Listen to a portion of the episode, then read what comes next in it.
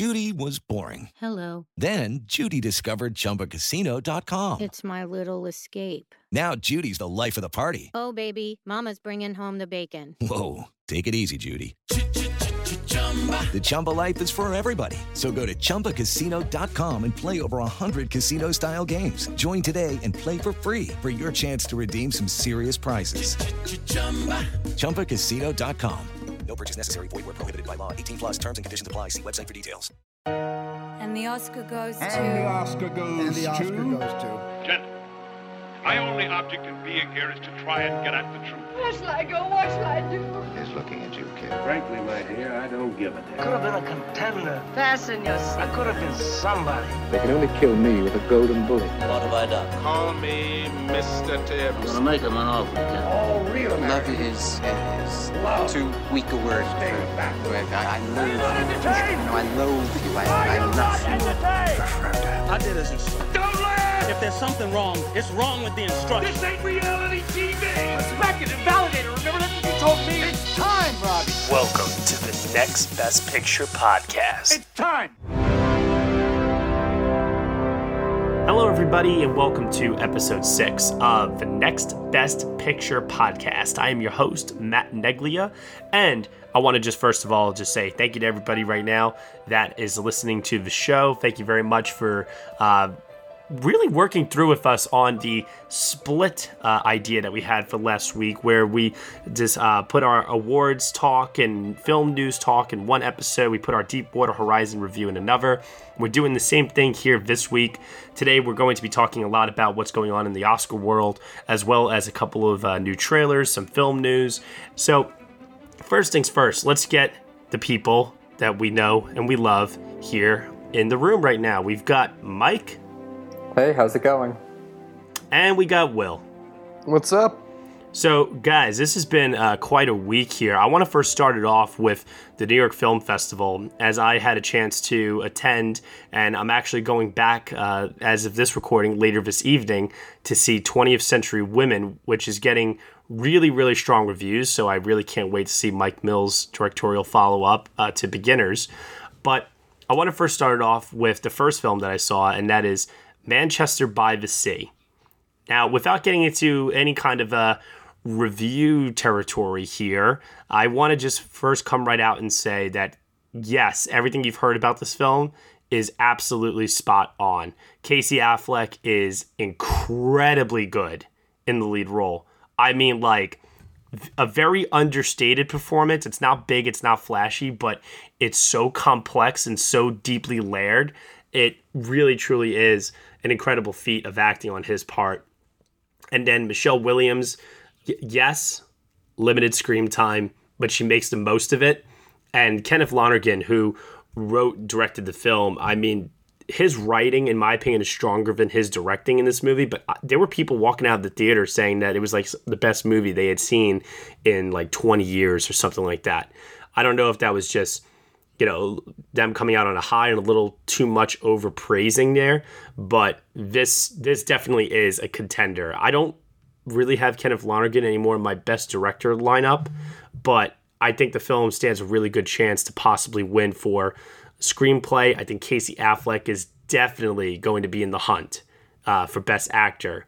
So there's a lot of love to go around with this movie here and it is devastating I, I don't know if anybody that goes into this movie a little cold, I don't know if anybody's going to be prepared for the emotional wallop that this film packs in its punch here. It is, it, it's truly heartbreaking. I can't wait to see it. And apparently, the Broadway community is really stepping up for this because Kenneth Lonergan is a big name there. He's had a few plays over the last couple of years. So, a lot of uh, Broadway actors who are also Academy members, like uh, Carol Kane and, you know, uh, Matthew Broderick. Uh, Yeah, he's in the movie. yeah, uh, Celia Weston, who goes to a lot of Academy events. They're really liking this one and going to parties and doing events. So, it's good to know that it's getting its name out there. Absolutely. I cannot wait for you guys to see it. I can't wait to talk about it here on the show. And then uh, the same evening, I also watched Moonlight from director and writer Barry Jenkins. And I had high praise for Manchester by the Sea. I gave it an 8 out of 10, on nextbestpicture.com, but Moonlight got a 9 out of 10 from me. I mean, Moonlight is. I just described Manchester by the Sea extremely well. Moonlight is, in my opinion, even better because the artistry with which Barry Jenkins films this film, films this film, the artistry with which he shoots this movie, the cinematography, the use of the music, the way it's edited, the way it's structured, this to me is one of the best indie directed films I've seen this year. And it's also, just hold on to your butts now, it is for me my personal pick for the SAG Ensemble Award. I don't think I will see a better ensemble this year in any movie. That's and what I've a, heard. Yeah, a large part of that has to do with every role in the movie is well cast. It's also extremely well acted, and the just the seamlessness from which we jump from act one to act two to act three, and we follow this main character of Chiron. He's played by three different actors but yet all three of the actors, you you you could swear that this was another Richard Linklater from Boyhood, and how they just filmed it over the course of how many somewhat years. It's unreal how the mannerisms, the looks in the eyes, everything from the, about the body language, speaking pattern. I I I I can't believe how well cast this film is. What about Mahershala Ali? I hear very good things about him. He is very good, and his presence does loom large over the movie, in my opinion. I don't think he makes the five for supporting actor. I've seen some who say he doesn't make it in, and others who say he's going to win. It's like the two extremes. Yeah, he's not going to win. I can tell you that right now. If he makes it in, it's because there's an extreme amount of love for the film, and he's also having a really, really good year for himself. But he doesn't have, in my opinion, the scene. And and people will say that he does. There there is one scene where I could see people arguing that he does have that scene, but I don't personally see it in my opinion. If it's like a very very weak year for supporting actor, he could get in, but right if now Warren there's still Beatty falls out, he'll get in. Oh my god! Oh man, we're back on this again. Listen, at the end of the day, here, I think Ali is still a contender, but I don't have him in my five anymore. So Naomie Harris is going to be the one that makes it in, most likely. I was more impressed by Naomie Harris in Moonlight than I was uh, Michelle Williams in Manchester by the Sea. Oh wow! And I think a large part of that has to do with the screen time. Naomie Harris uh, plays her character in all three acts of the film. She doesn't have another actor coming in to uh, play her, so she's a th- she's the thorough line that goes through the entire film. And I think that even though it was shot over the course of three days, the emotional journey that her she has to go through as an actor uh, to portray this character, yeah, it may fall into cliched troubled mom uh, category, much in the same way Mo'Nique did with something like Precious. And this is not on the same level as that. This is not like that kind of a powerhouse performance like that movie was. This is more serviceable than anything. It, it's a it's a really good performance from her. I definitely think she gets the nomination. I don't know if she gets the win. I think the win may still go to Michelle Williams, um, just due to the overdue factor. But Naomie Harris is, in my opinion, uh, just a tad bit better there. And we'll also be hearing about how she shot the film because apparently she came in and did it while in Florida doing press for uh, Spectre last year. Just over yeah. three days. Entire right. screen time was three days. It's crazy. Yep. Um, oh, and we're going to be talking about this, spoiler alert, next week on the show. But I did get a chance to watch it the other night, and that is Ava DuVernay's documentary, 13th. I want to give uh, people out there a chance to see the film over the course of the next week before we uh, review it. It is on Netflix right now, and I cannot, I cannot stress how much I urge people to watch this documentary.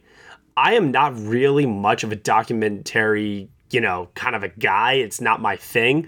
I don't even really review docs on the site that much because a lot of times I, I, I don't know. I, I, I, I tend to be one of those people that lumps docs into their own category, but this is just this is knock you on the ass filmmaking.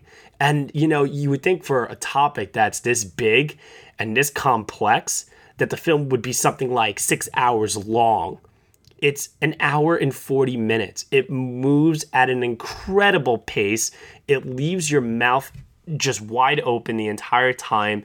The emotions that it gets out of you from sadness to rage, it educates you, it enthralls you. This is filmmaking of the highest order, and I would love, love, love. I would not be upset at all. And I think it truly deserves to be campaigned in the best picture category. I really, truly believe it does. Well, that's definitely good to hear.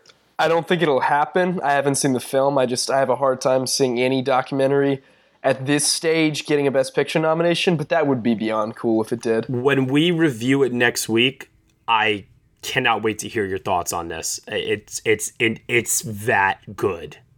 It really is. So there's a lot going on at the New York Film Festival. As I said before, 20th Century Women uh, is next for me, and then uh, it's on to Jackie, Billy Lynn's Long Halftime Walk, and then The Lost City of Z. So, and I'll be seeing Jackie in two weeks, which is pretty exciting. Oh, that is. Oh, Will, you got to find a way to watch it, man. I know it's Wait, it's killing say, me. In addition to seeing Jackie, there's a chance I might be meeting Natalie Portman on Monday, so that would be really cool to see her before I see the movie. That would be amazing. Oh, I don't know if I told you guys this or not. I got I got to meet Kenneth Lonergan actually. I uh, caught awesome. him as I was walking out of the bathroom uh, after Manchester by the Sea, and he was just walking down the hallway. I went up to him. I thanked him for the movie, and I also just made a quick commentary on how his films um, are epic to me. Um, if you've ever seen You Can Count on Me or uh, Margaret, this is an epic film, Manchester by the Sea, in terms of the level of depth that it explores for the human condition. And I told him that a lot of filmmakers today uh, think that, you know, in order to make an epic film, they have to do all these big, splashy special effects and all this spectacle or get hooked up with some form of IP within the industry but you've proven that you don't need to do that to create something that's just as massive in terms of scale. And I, I thanked him for that. He said, thank you.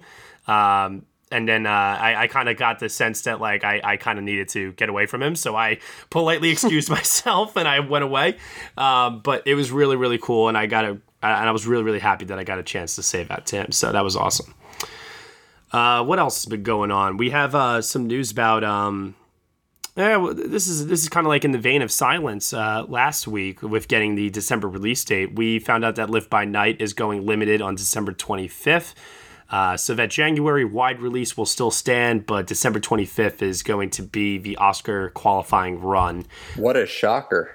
Yeah, I know it's not it's not a big deal necessarily, uh, but it's good to know that the film is uh, not at least getting thrown into the dumping ground post award season, and they really are going to try and get a campaign going for this one.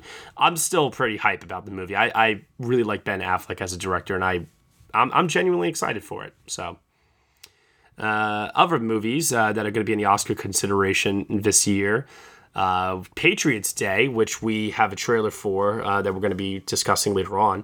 We discovered that Atticus Ross and Trent Reznor are set to score the film, their first film post Fincher. Yeah, I'm incredibly hyped to hear how that's going to go. I, the more I hear about the fo- film, the more interested I am. You know, I'm I'm still not sure it's going to be much of a contender overall, but them doing a score is pretty much guarantee that the film. I don't think they would sign on to a bad film, and at least it's going to have a noteworthy score now that they're composing it. The Academy has shown they're not necessarily friendly to Ross and Reznor's music, aside from that win for the social network. But who knows? I mean, that that is something that really increased my interest in the film. All three years, though, for all three Fincher films, um, you know, Girl with the Dragon Tattoo and Gone Girl, uh, they were predicted to possibly make the cut for the Oscar nomination. They didn't make it, and you're right. That one win for the Social Network remains their only nomination, but they've always been in, in the conversation at least. So it's definitely something worth considering for this. They should film. have won for Gone Girl. Uh, I actually really enjoyed their music for the girl um, for uh, the Girl with the Dragon Tattoo. All three are fantastic. I think the social network was on a whole nother level of emotion that it managed to strike, but both of the other two films tracked nicely in the background. I felt like Gone Girls was the least engaging, I guess. It did just feel more like a score than a character itself. Whereas in the social network, you know, those simple notes of hand covers bruise really added an extra layer to the film and kind of did in Girl with the Dragon Tattoo as well. Just so eerie, really building that atmosphere and then also hitting the emotional beats with that track, What If We Could. So I, I, I think they could really use their simple sound to bring the emotion of a film like this to another level as opposed to strings, which I think would become maudlin and heavy handed in a film like this. Well, we heard a very interesting rendition of uh, God Bless America in the trailer, which I don't know if they have anything to do with that, but it was very subtle, wasn't overbearing, which I really appreciated. I don't think they had anything to do with it, only because uh, their announcement as being the composers for the film uh, was it came out after the trailer had actually been released. So um, I doubt it, but still really, really excited regardless. Um, another film that is slowly getting some Oscar uh, talk and actually has been showcased at the uh, New York Film Festival as well is the film Elle uh, from Paul. I always get this wrong. Paul Van Hooveren. No, Paul Verhoeven. Damn it! I always get that one wrong.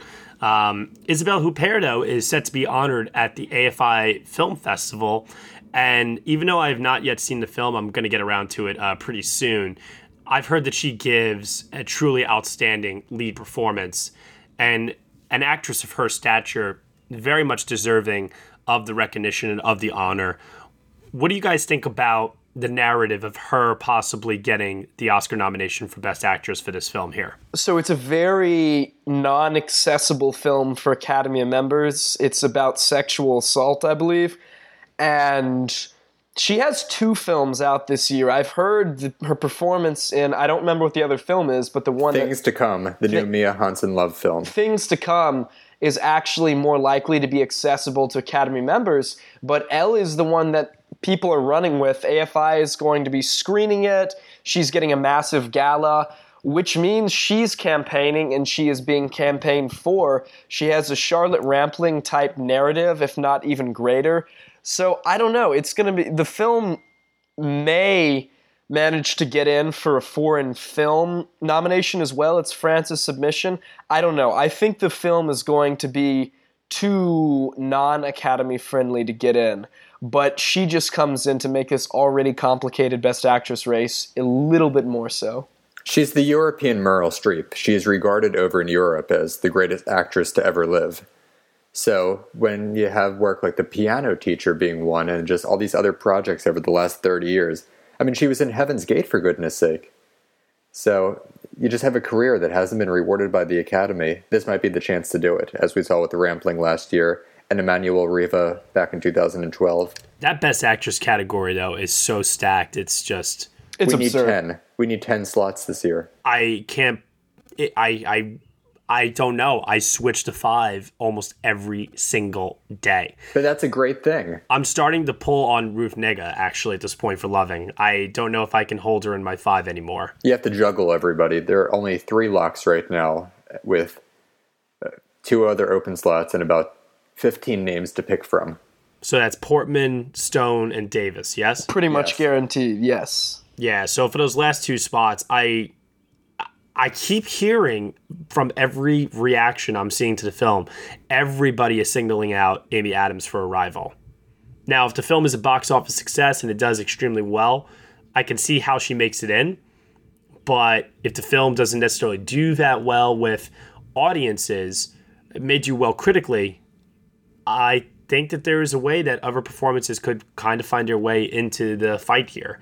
But either way, we're setting ourselves up, I think, this year with Best Actress to be disappointed with one of our favorites, maybe even one of these presumed locks, not making it. It should also be mentioned, we didn't mention this with the 20th Century Women reactions, that Annette Bening could be going supporting this year, but if she doesn't, she's gotten some career, not career bests, but some raves. And we now have Greta Gerwig as a viable contender based on those reviews, too. So if they both go supporting, that could really uh, be a defining factor in the race. We also learned this week that Amy Adams is going lead for both of her performances. We thought she might go supporting for Nocturnal Animals, but she's campaigning lead for both. So that's some vote splitting there, which could negatively impact her arrival chances as well. Yeah, I don't know if that's their smart move on their part, and I really disagree uh, with that decision on uh, over there. So, if Annette Bening is able to go supporting, if it's not blatant category fraud, I think it would be a very smart decision to do so because she could win in a heartbeat there. I, I agree. I definitely agree with that too. Michelle Williams' screen time, as I said before, may not be enough. Um, that could be another bloodbath this year with the two of them even swapping critics wins, splitting the uh, big uh, titles for SAG, Golden Globe, Critics' Choice. I mean, the the ladies are just pulling out all the stops this year. It's it's quite remarkable. Wouldn't it be nice to see Warren and Nanette win the supporting awards this year? Oh my gosh, what did you just do? I didn't even think of that. Now I kind of want. No, I don't want Warren Beatty to win. By the way, did any of you read the Vanity Fair huge profile piece on Warren Beatty that came out this week? No, but I'm sure you did. I didn't even make it through the whole thing because it was so long. I'm going to finish it today. Go read this piece because that guy is fascinating. Oh, uh, oh, he is. It's the first interview he's done in 25 years. And he talks about how he spends his days at California Pizza Kitchen now, and he has fans coming up to him, and he's talking about how he walked with Marilyn Monroe on the beach the day before she died. It's a fascinating read. You definitely got to check that out. You're you're right. That sounds pretty. Actually, that sounds pretty awesome. California Pizza Kitchen. Who knew? Yeah, California Pizza Kitchen. I like eating there.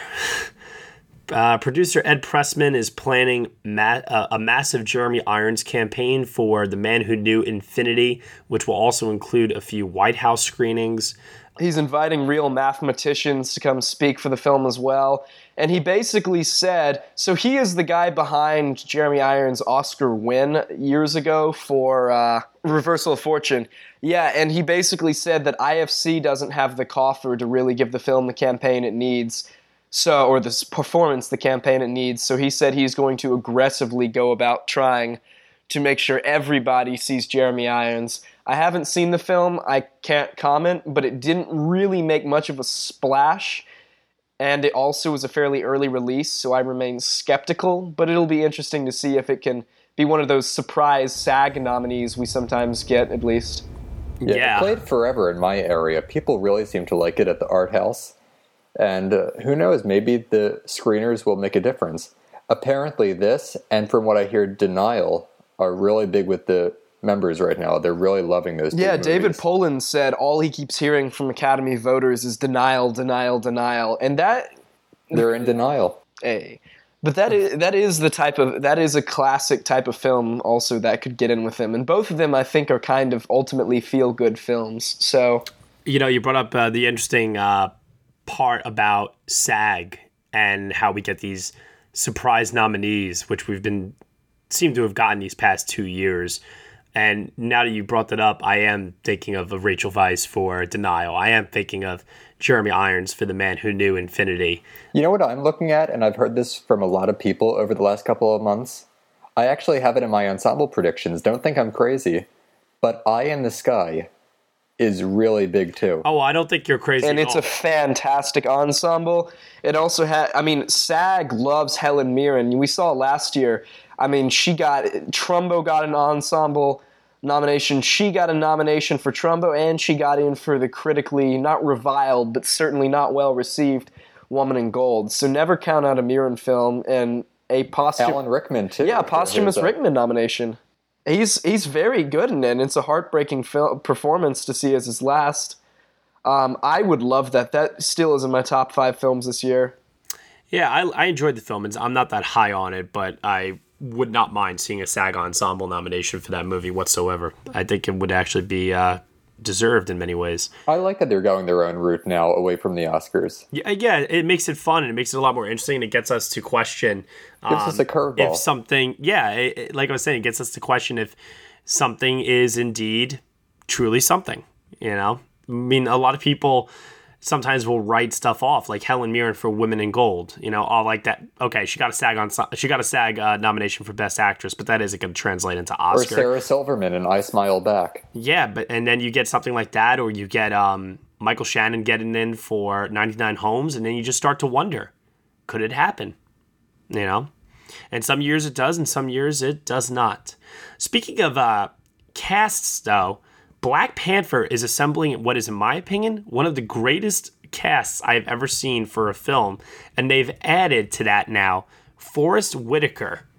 So I, I is it just everybody wants to work with Ryan Coogler at this point?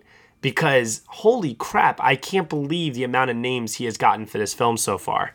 Well, it's Michael B. Jordan, Lupita Nyong'o, Chadwick Boseman, Forest Whitaker. Am I forgetting anyone else? Oh yeah, and don't forget about Andy Serkis and it's also written by it's co it's written by Ryan Coogler and one of the main writers slash producers from People versus O.J. Simpson. So it's got good pedigree as well. Wait, is that uh, Alexander Karaszewski? Uh, no, it, I think it's uh, Joe, Joe, Robert, Robert Cole. Cole. Okay. Uh, like I said, I, this film is coming out not for a while. This is going to be a 2018 film. They haven't even started shooting yet, but still, I, I, this is a project that we're going to definitely keep our close eyes on. For I don't even know necessarily if it will be for Oscar consideration, but just more so uh, to just get a uh, what could quite possibly be one of the best superhero movies of all time. Even one of the few superhero films I'm actually looking forward to because I do like Ryan Coogler. He's a hot commodity right now. Ryan Coogler brought actual artistic daring. He brought something of an actual aesthetic to Creed, which was a franchise film. You know, like he he made it something. So I think the Marvel brand has gotten increasingly generic, but I have hope that maybe even if the story ends up being safe, that Coogler's direction execution can be something that stands out from the rest of the Marvel canon. So we have to keep it on Marvel here for a minute because another piece of film news this week that was pretty big was the new and final Wolverine film with Hugh Jackman playing the role one last time. Film is called Logan. We got a poster, which the minute I saw it, I was like, oh, this is like Schindler's List uh, in many ways with the hand holding. But um, we also got um, a leaked version of one pages of the script. Uh, director uh, James Mangold uh, talked a bit about um, how the film's going to have a very gritty feel to it. Uh, this is not going to be a special effects uh, spectacle, that this is going to be a film where people actually get hurt. There are actual consequences. And can anybody confirm f- for me on this? I don't remember exactly. Is the film rated R? Yes, it'll be very gory and it'll be rated R. So I think that they're really trying to do something different with the final film here. I think Hugh Jackman has completely owned the role and is very, very deserving of being able to ride out in the sunset with, I hope, is a really, really, really fantastic final film from here. I've sort of lost interest with the franchise. It was uh, one of the few superhero franchises that I liked for a while. But now, uh, I don't know. I've just sort of lost interest in what it's doing. But James Mangold as director, though, I've I've really kind of always liked his films. Uh, 310 to Yuma, I think, is great. I love Walk the Line. Uh, even Identity, I thought was pretty awesome when that came out. Guy's got a really good resume. You're forgetting uh, Knight and Day, though, and also the very forgettable third act of the previous Wolverine film. So mm. it, it, it wasn't Darren Aronofsky attached to this. He he was attached to the previous Wolverine film, and they offered him more money, but he didn't want more money. He wanted more creative freedom, and they wouldn't give him that. So he dropped, and James Mangold took over. Hmm. Well, we'll see. I don't know if I'll be seeing this or not, but maybe they'll get me back. We'll see. We'll have to wait and see. Uh, and then another film that's uh, not supposed to come out for a while from now. Uh, we have learned that keeping the tradition of live action Disney remakes, Mulan is set for November 2nd, 2018. Uh, what do you guys think about this? I mean, we, we talked about The Lion King last week. How do we feel about a live action version of Mulan? I think I've only seen Mulan once, and I was very young. Like, I get the story and I remember what it is, uh, so I would have to go see the original again. But like I say about all the other Disney remakes that we've been getting, if they could do it well, why not? Although one thing I did think of was, didn't we already have a live action Mulan back in the 80s and wasn't it called Yentl? I think, yeah, I mean, I, the story's been covered before, but I do think Mulan is a film much more than The Lion King that could succeed and even benefit from being live action if you take a grittier take on the story. Maybe don't try to shamelessly recreate all the songs. And also gives an opportunity to introduce more uh, leading people of color to Hollywood in general. I mean, this is a film where all of a sudden it's not just going to be led by uh, white males in an action lead. Someone was pointing out that we've, you know, there's a lot of talk about Oscars so white, but people seem to forget we've never had a single uh, Asian actress nominated for Best Actress. So anything that's a breakthrough for an Asian actress, for example, is great. So I think uh, this film, on that level alone, is important. Calling it right now, Kevin Hart will play the Eddie Murphy role. I could oh see my that. God, no. Calling that right now, Ah. October 8th, 2016, Kevin Hart will be in Mulan. I will hold you to that. I'm notating this right now. Alrighty, and with that said, we're going to now dissect a couple of trailers that were released this week. And a good week for trailers, too. Yes, it was. We got a mixture of some Oscar contenders, uh, some blockbuster films as well. Let's get these blockbuster films out of the way first, and we'll work our way towards the Oscar contenders. First up is the trailer that just debuted today, uh, this morning actually, and that is the new Power Rangers reboot. To remind me of my screw up? You know, I don't think we're ever gonna understand each other. They're gonna come here every Saturday just to graduate with all these other weirdos and criminals. I keep a close watch on this heart of mine. I keep So, this is where you come every Saturday instead of practice. Tragic. I keep the ends out for the tie that bind. Hey, it's a restricted area. Uh, guys? There's something in there. Billy, what are you doing? Guys, What is it? Security. somebody should have pointed that out. Wait, I did. You know something happened up there, okay? I'm not the same. I'm strong. How strong? I'm Insanely strong. No, no, no, no.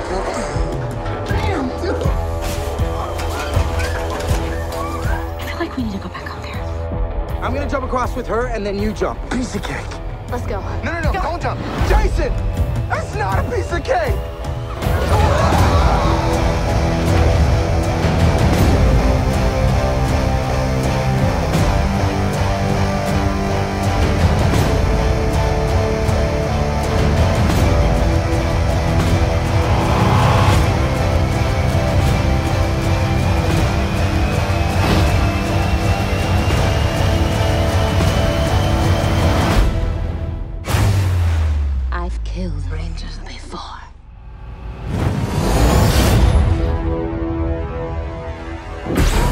Right, and now we're going to review another trailer. No, I'm, I'm just I'm just kidding because this looks like shit. Uh, truly awful. Almost every shot in the film is done at a Dutch tilt. I feel like I'm watching Battlefield Earth. It also feels like a knockoff of Chronicle and not nearly as entertaining as the first act of Chronicle was. There was even like a, a zinger or two in there as well for comedy, and it that did not land either. It it, it looks ugly. Yeah, I, oh my I have god, that did not get me hyped to at say all. about that. That was really that was like Teenage Mutant Ninja Turtles levels of of terrible. I never liked Power Rangers as a child. That just was not for me. I was a fan of like Mary Poppins and The Sound of Music when everyone else my age was doing Power Rangers and Pokemon, things like that. You know what's funny? Somebody on YouTube already did a gritty live action Power Rangers reboot with a micro budget, and that looked aesthetically and just narratively far better than what we just got.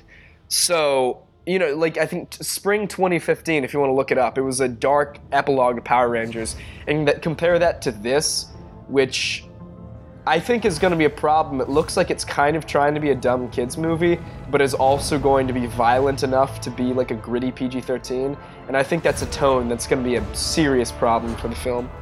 Alrighty, let's move on to the next uh, blockbuster film that we got a trailer for. Hopefully, we're a little bit more high on it. This is the trailer for Pirates of the Caribbean Dead Men Tell No Tales. Jack Sparrow. Do you know this pirate? Only by name. Find Sparrow for me and relay a message from Capitan Salazar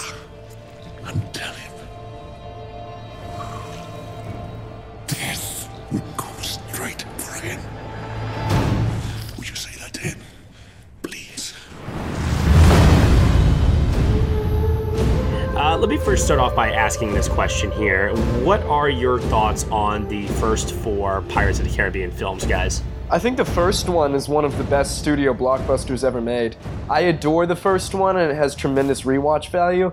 And I actually think the second one's not that bad. I certainly enjoyed seeing it if it's a bit overlong. I think Bill Nighy is great as Davy Jones. Yeah, oh my god. And the makeup and CGI is incredible. It still had a good balance of tone, of fun, but also just action. I, I enjoyed it, but the the franchise is the definition of the law of diminishing returns. The third yeah. one did not know what its tone was. It opens off a fun blockbuster by hanging a seven year old. I mean, and then just continues with this narrative hodgepodge of shifting alliances, relatively incoherent action, motivation, CGI overload. And then the fourth one, I barely remember at all. So. Michael? I don't like any of them. Oh, jeez. I'm not even a big fan of Johnny Depp's performance in the first one. I think it's sort of a mess. And my one takeaway from the entire franchise comes not from the film itself, actually, but from a Billy Crystal joke at the 2003 Oscars when Johnny Depp was nominated. He said, Pirates of the Caribbean is Jack Valenti's worst nightmare, a slightly gay pirate. For those of you who don't know, Jack Valenti was a president of the MPAA. Lucky Land Casino asking people what's the weirdest place you've gotten lucky? Lucky? In line at the deli, I guess? Aha, in my dentist's office. More than once, actually. Do I have to say? Yes, you do. In the car before my kids' PTA meeting. Really? Yes. Excuse me, what's the weirdest place you've gotten lucky? I never win and tell. Well, there you have it. You can get lucky anywhere playing at LuckyLandSlots.com. Play for free right now. Are you feeling lucky? No purchase necessary. Void where prohibited by law. 18 plus. Terms and conditions apply. See website for details. I'm Bruce Martin, host of Pit Pass Indy. Each week, I go behind the scenes of the NTT IndyCar Series and introduce our listeners to the biggest stars of IndyCar, which features the Indianapolis 500 as its cornerstone event. The men and women that compete in IndyCar may be the bravest athletes in all of sport, as danger lurks around every corner. They are able to look danger in the eye without flinching. That is why the NTT IndyCar Series features the best racing on the planet. Join me every week as we talk to the stars of IndyCar, including the legends of the Indianapolis 500 on Pit Pass Indy from Evergreen Podcast.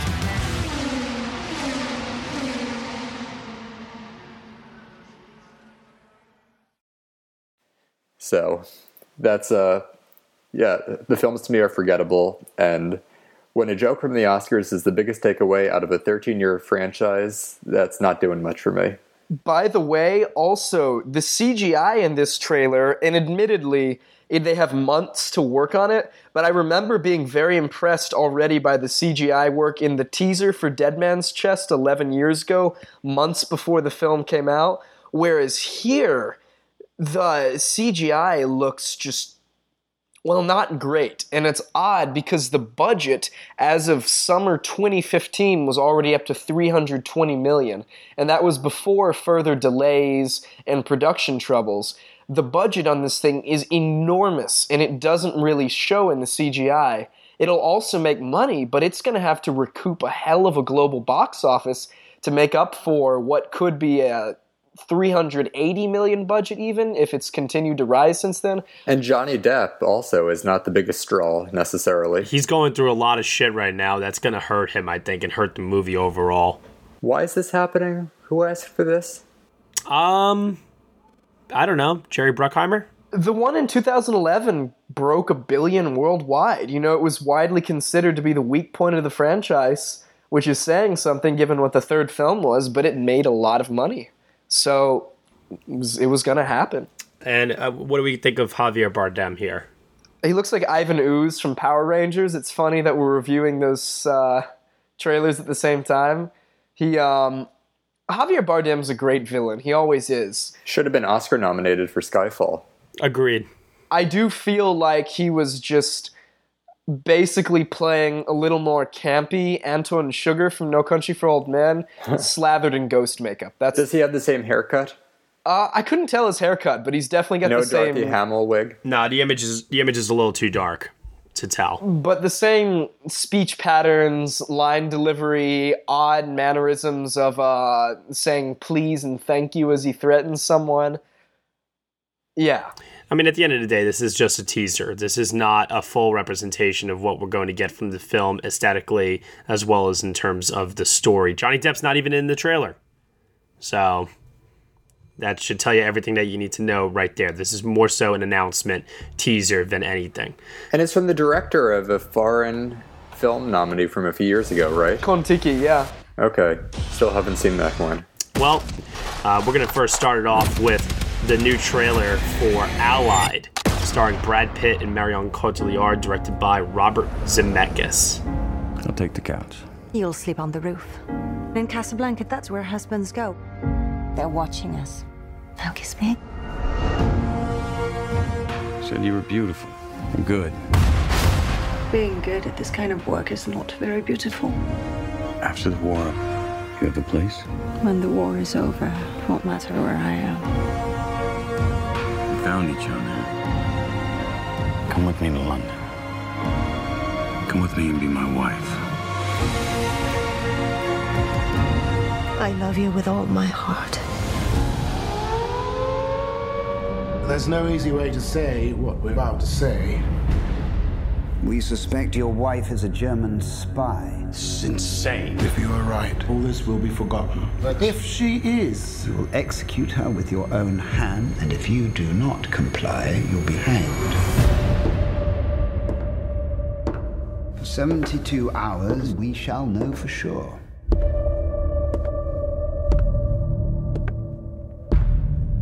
Is this a game? A test? everything is a test. You were different with me last night. Different? Like you were angry. She's the mother of my child. It isn't true. I will prove it. Look, say her. You blatantly disobeyed orders. You're scaring me. When the war is over, it won't matter where I am.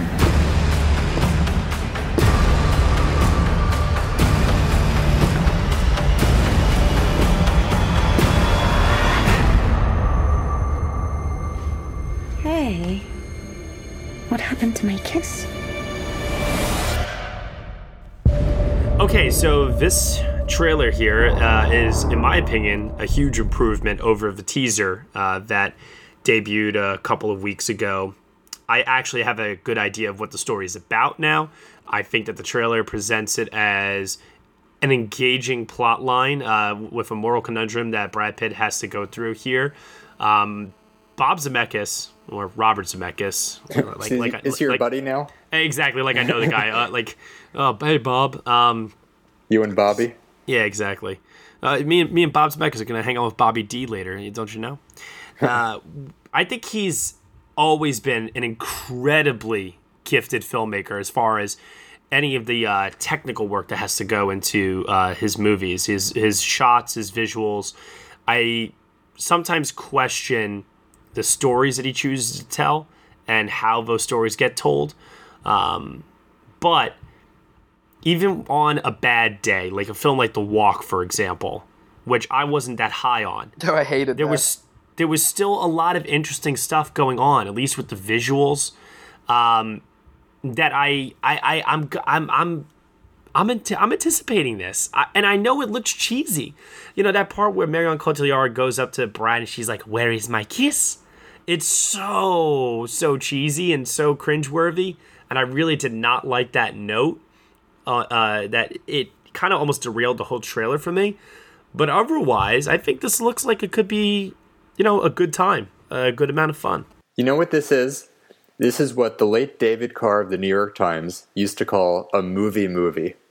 Like a big, sweeping, not necessarily an epic, but something that's accessible to a broad audience that could almost be like a big box office sensation around the holidays, something that gets people talking, excited to go to the theater again. Sort of like what The Martian or The Revenant did last year. Mm-hmm. Like just a big commercial success that works for both critics and general audiences.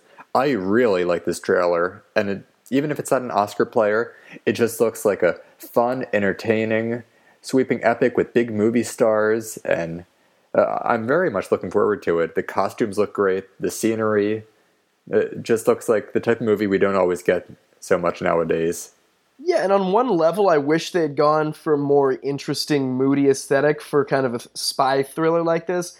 On the other hand, you said it's a movie movie, and it does, the aesthetics really do harken back to that old glossy studio look, which I think the whole film is trying to do. I think it is very much a throwback to the type of film you would have gotten in the 1940s or 50s. It reminds me a lot of Casablanca in a few ways, even though this is a more uh, it's a darker story. Its script got direct comparisons to the Casablanca screenplay, and not just in subject matter. So, I mean, I, we mentioned earlier in the year in this podcast that the script was just wildly acclaimed, circulating through Hollywood, and that it was up to whether or not Zemeckis could adequately bring it to life. I still think it could be really good. I think they're giving away a little too much in the trailers, but I think this could be. I don't think it's going to be a Best Picture winner or something, but I think it could be a big hit, as you said, Mike, financially.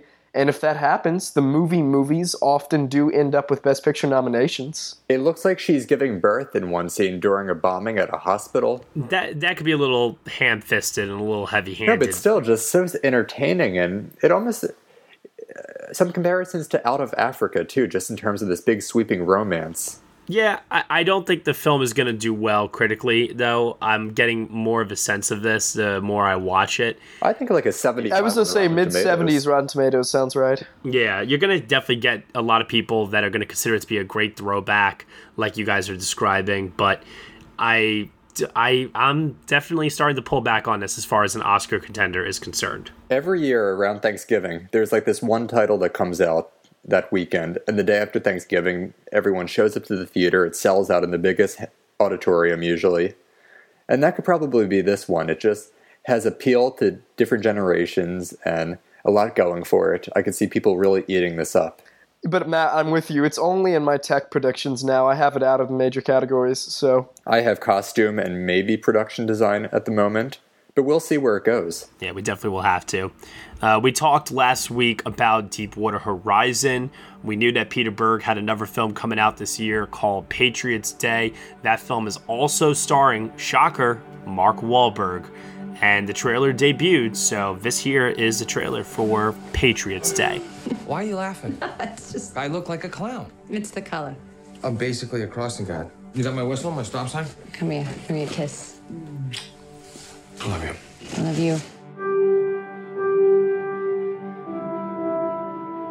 Hey, how many times you run this thing? Boston 18, 43 overall. That's impressive, boss.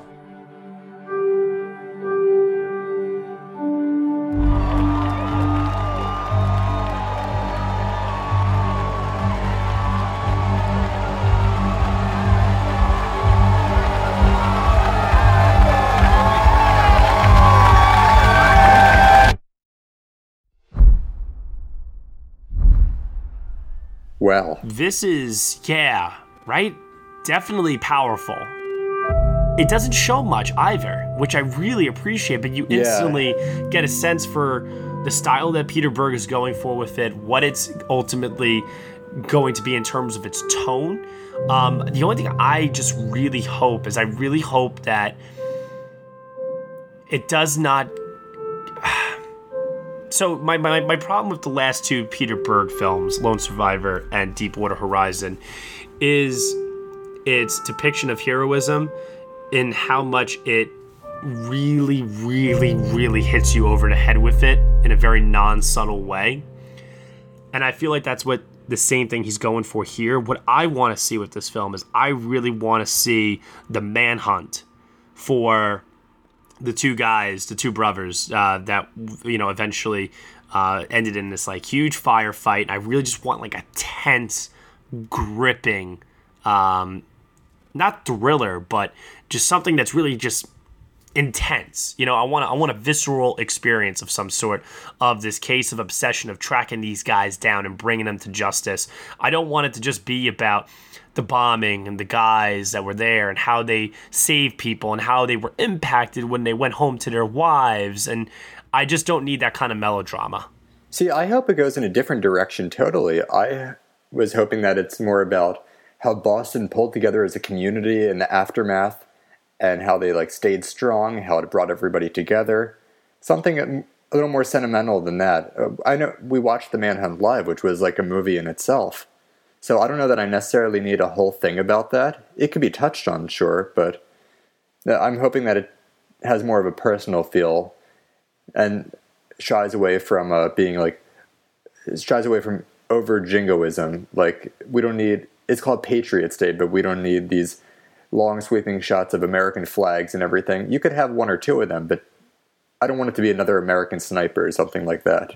Well, where, do you think it's where do you think it's going to fall here? Do you think it's going to fall more so in the Captain Phillips kind of vein that I'm thinking of, where it's going to be like this intense, true story of like suspense and you know this domination of like the American power essentially over a great threat, or do you think it's going to fall more in line with Michael's prediction? I think it's going to be more yours, Matt. I, I think that's more Peter Berg's style. What about like Friday Night Lights? Wasn't that more about a community and stuff like that? Oh no, no, I, am saying it's going to have elements of that, and that's going to definitely be a part of this film, much in the same way it was with Sully earlier this year, where you saw the people of New York coming together to help out with this um, with this situation that presented itself. The film's definitely going to have that. I'm not saying it's not going to be there. I just think that um, I really, really, really want the film to not just be all that.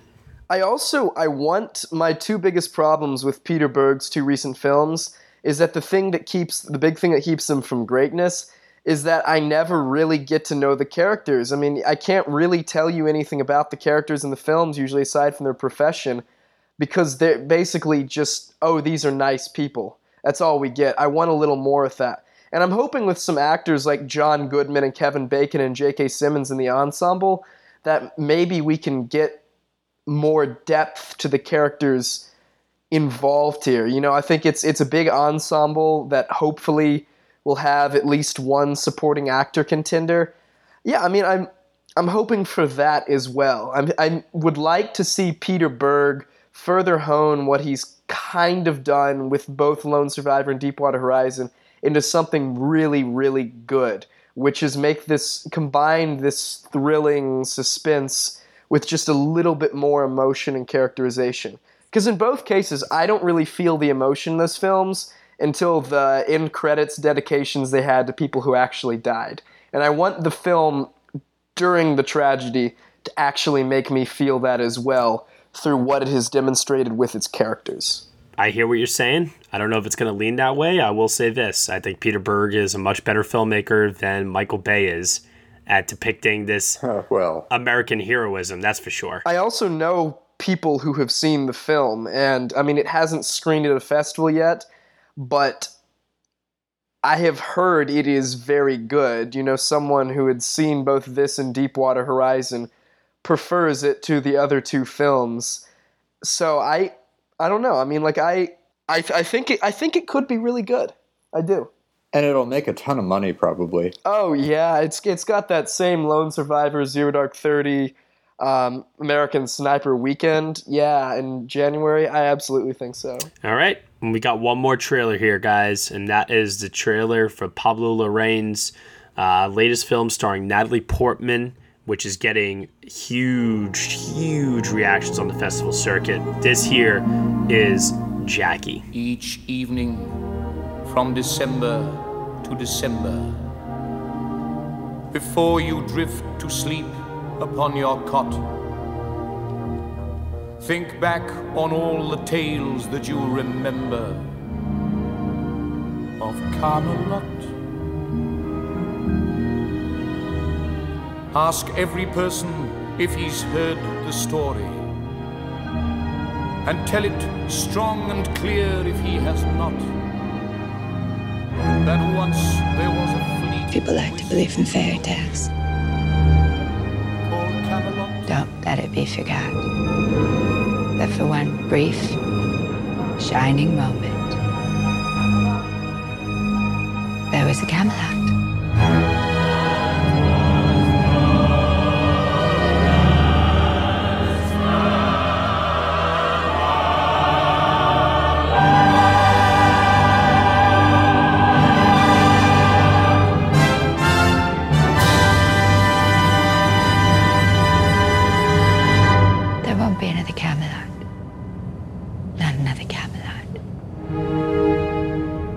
Me now, everybody. Oh my god. Oh, oh my god. Say it. Oh my Holy god. shit. That was. I want it now. I want to see this right now. Well, you I'm will in two weeks. Thursday. I hate you. Seeing it Thursday. I think the thing that most surprised me about that is how well shot the film is. Like after Oh. after seeing that trailer, I moved it into my cinematography predictions. I assumed it was going to be kind of a grimy, just handheld aesthetic, but instead, I mean, there were two shots in that trailer in particular the one of the car window and the overhead shot of the funeral that straight up took my breath away. I just I didn't know what to say. I, I counted like 17 shots in that trailer. I, I think I've watched it 10 times now. Yeah, it looks very And- Malickian too. I made like an album on my iPhone of just screenshots from this just to look at sometimes because they're jaw dropping, some of these. The one that you mentioned, what was it? The one with the car? Yeah. Yeah, and the way that it sweeps down that camera, and oh my goodness, you have the window with the crowd sitting outside. And then the uh, also the shot of her in the cemetery with all the mist, and the one of one of her scrubbing John's blood and brains off her in the shower. The gloomy skies as the sec- as the car pulls away carrying John's corpse. Oh, it's stupidly well shot. Then there's one of the funeral too, with the flag being folded and her in the background. Yeah, it's a Yeah. great shot. Uh, my favorite shot of the year so far is the final shot of Moonlight, but I am very tempted to say that her looking out the car window as the people pass by uh, is probably my favorite shot. And I, but I can't officially say because I haven't seen the film. But that shot is there's so much uh, thematic depth packed into that one shot alone. It, it that uh, oh my god! It's like the Ah. shot in Carol. Yes, and you know, I was actually going to make that comparison there. That this looks like it was something that this looks like a Todd Haynes film to a very, very large degree. Uh, Absolutely. Looks like Ed Lachman would have shot it. yes, hundred percent, hundred percent. You know, a lot of people also. Um, I, I did hear one comment in the theater I was in for uh, the Birth of a Nation. Somebody did turn and say that the film um, uh, kind of like had an old look to it and I think that that was the person just honestly just not knowing what the hell they were talking about. But just for mainstream general audiences, I I, I, I could totally see what they mean because the film has a very throwback, grainy film stock look to it. Um, and it does not look like it's a film that was made necessarily in 2016, to, to, to- at least to me. This looks like it's a film that was made in the 60s or 70s, uh, going by its visual look Oh, it here. absolutely does. And I think it is absolutely brilliant. And you have the graininess of it. Wasn't it shot on a different type of film? I believe maybe 16 millimeter. Uh, yeah, it was shot on uh, 16 millimeter. Okay, well, that's certainly different from what we're seeing a lot now in the cinematography category. We have a lot of digital films. So maybe this could be a nice way to break it up a little bit. Does anybody else feel like they're going to get annoyed by Natalie Portman's accent in the film? No, because Jackie Kennedy had a strange voice to begin with. So I think you just have to go with it. Yeah, like after that first clip dropped about a month ago, where it had her speaking uh, with one of Lyndon Johnson's aides about the body, I thought, yeah, I thought it was going to ruin the film for me. But as I understand it, you get used to it pretty quickly. And like Mike said, Jackie Kennedy sounded like that. It's weird. She did, though. So I think it'll be one of those things that it'll take about five minutes to get used to. Kind of like Levitt's Snowden voice, but then honestly. or even Daniel Day Lewis and Lincoln. At first, people had their reservations. Yeah, that's true. Yeah. And then by the end of that movie, did you care? Uh, no, I did Yeah, not at all. You're just so taken by the movie, and Lincoln, as great as he was, was was sort of a weird guy. He had a strange voice and a little odd shaped face. So you have to play these characters as they are. And then I love the use of the song Camelot from the show Camelot. I don't know if the two of you are familiar with that song. Yeah, no, I thought my uh, my mom used to always blast that on the way to school when I was like five. And it's like a very jovial song. It gets very loud and it, he like sort of shouts it. And it was so ominous here. That and Mica Yeah. Levi's strings both were really unsettling. I didn't even recognize it at first. I thought it was like dialogue until I heard the Camelot part, and I'm like, oh wow, because I really love that song, and I had never heard it sung like that. And you almost get the go royal feeling when she goes uh, Camelot, and then you hear like the strings go dun dun. You know, Oh yeah, absolutely. it gave me chills watching it for the first time. It's by far one of the most anticipated movies of the Oscar season for all of us. Uh, Easily the best trailer I've seen this year. yeah, would you say so? Oh, without a doubt. And I know I said that about Fences last week, but this just blew everything else out of the water. Yeah, for me, it's either Fences or Live by Night right now, as far as the most effective trailers I've seen this year. Absolutely, just a stunning trailer. I think uh, if we're counting 2016 trailers, I still think the Witch trailer, which technically came out last year, was one of the best put together. I think because we've all seen that film, we're forgetting that. But as far as recent trailers, yeah, oh yeah, Yeah. Well, I also loved the Hail Caesar trailer, which was like a short film in itself. Yeah, it definitely was. Oh my gosh, Ralph Fiennes in that movie. Uh, really quickly, I just want to ask this question. Uh, now that we just I just mentioned Ralph Fiennes, a bigger splash? Anybody? Anybody think he can do it? Uh, I think I think he'll get several Critics Award nominations and maybe even a BAFTA nomination. Uh, he should, but the film was too early and too small, and generally, I don't think not acclaimed enough as a film overall to really get him the traction he needs. I would love it if it happened. I don't think it will. I saw a post from uh, Chris Tapley that he posted, I believe it was yesterday, that the Oscar nominated short films from last year, when they get released in theaters, that package made more money than Demolition and A Bigger Splash. Jesus. Wow. That's Oh, that's man. brutal. So I don't know if Bigger Splash has been seen enough necessarily. Maybe it picks up on screeners.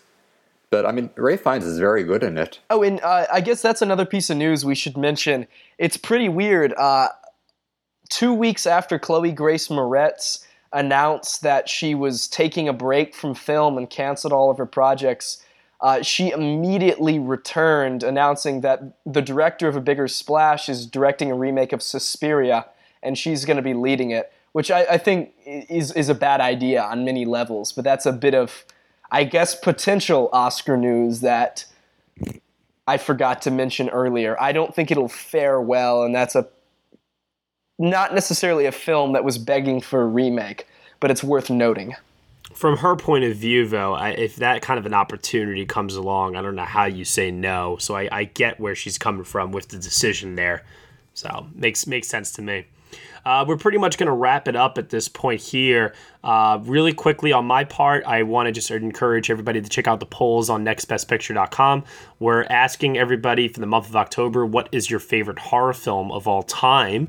Uh, so there's a pretty good list of films here that include, I'll just name some of them 28 Days Later, The Exorcist, Halloween, Poltergeist, Psycho, Scream, Shining, The Witch. Yes, I really do think that that deserves to be there as well. And then we have another poll for which film from 2014 you want us to review next. Uh, there's a list of films there for you to select from that we will put up on the site.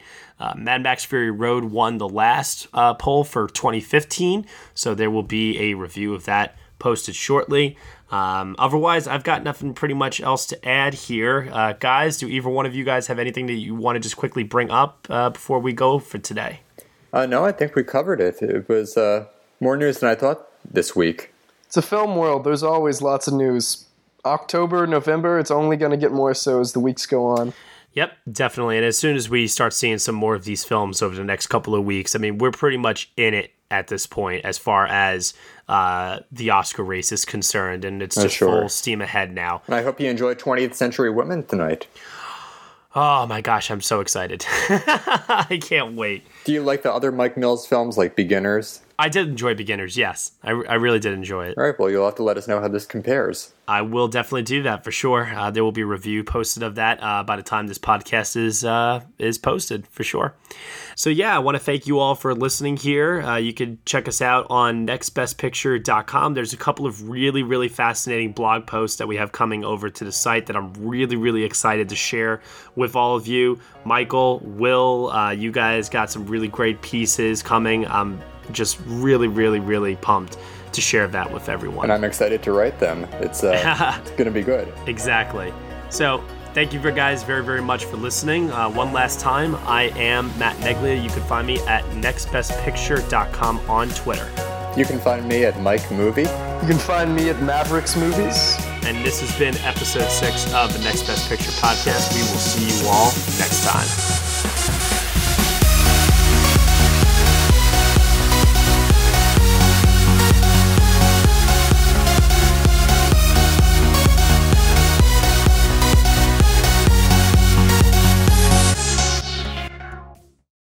Guys, it is Ryan. I'm not sure if you know this about me, but I'm a bit of a fun fanatic when I can. I like to work, but I like fun too. It's a thing. And now the truth is out there. I can tell you about my favorite place to have fun Chumba Casino. They have hundreds of social casino style games to choose from, with new games released each week. You can play for free anytime, anywhere. And each day brings a new chance to collect daily bonuses. So join me in the fun. Sign up now at chumbacasino.com. No purchase necessary. Group. Void were prohibited by law. See terms and conditions. 18 plus.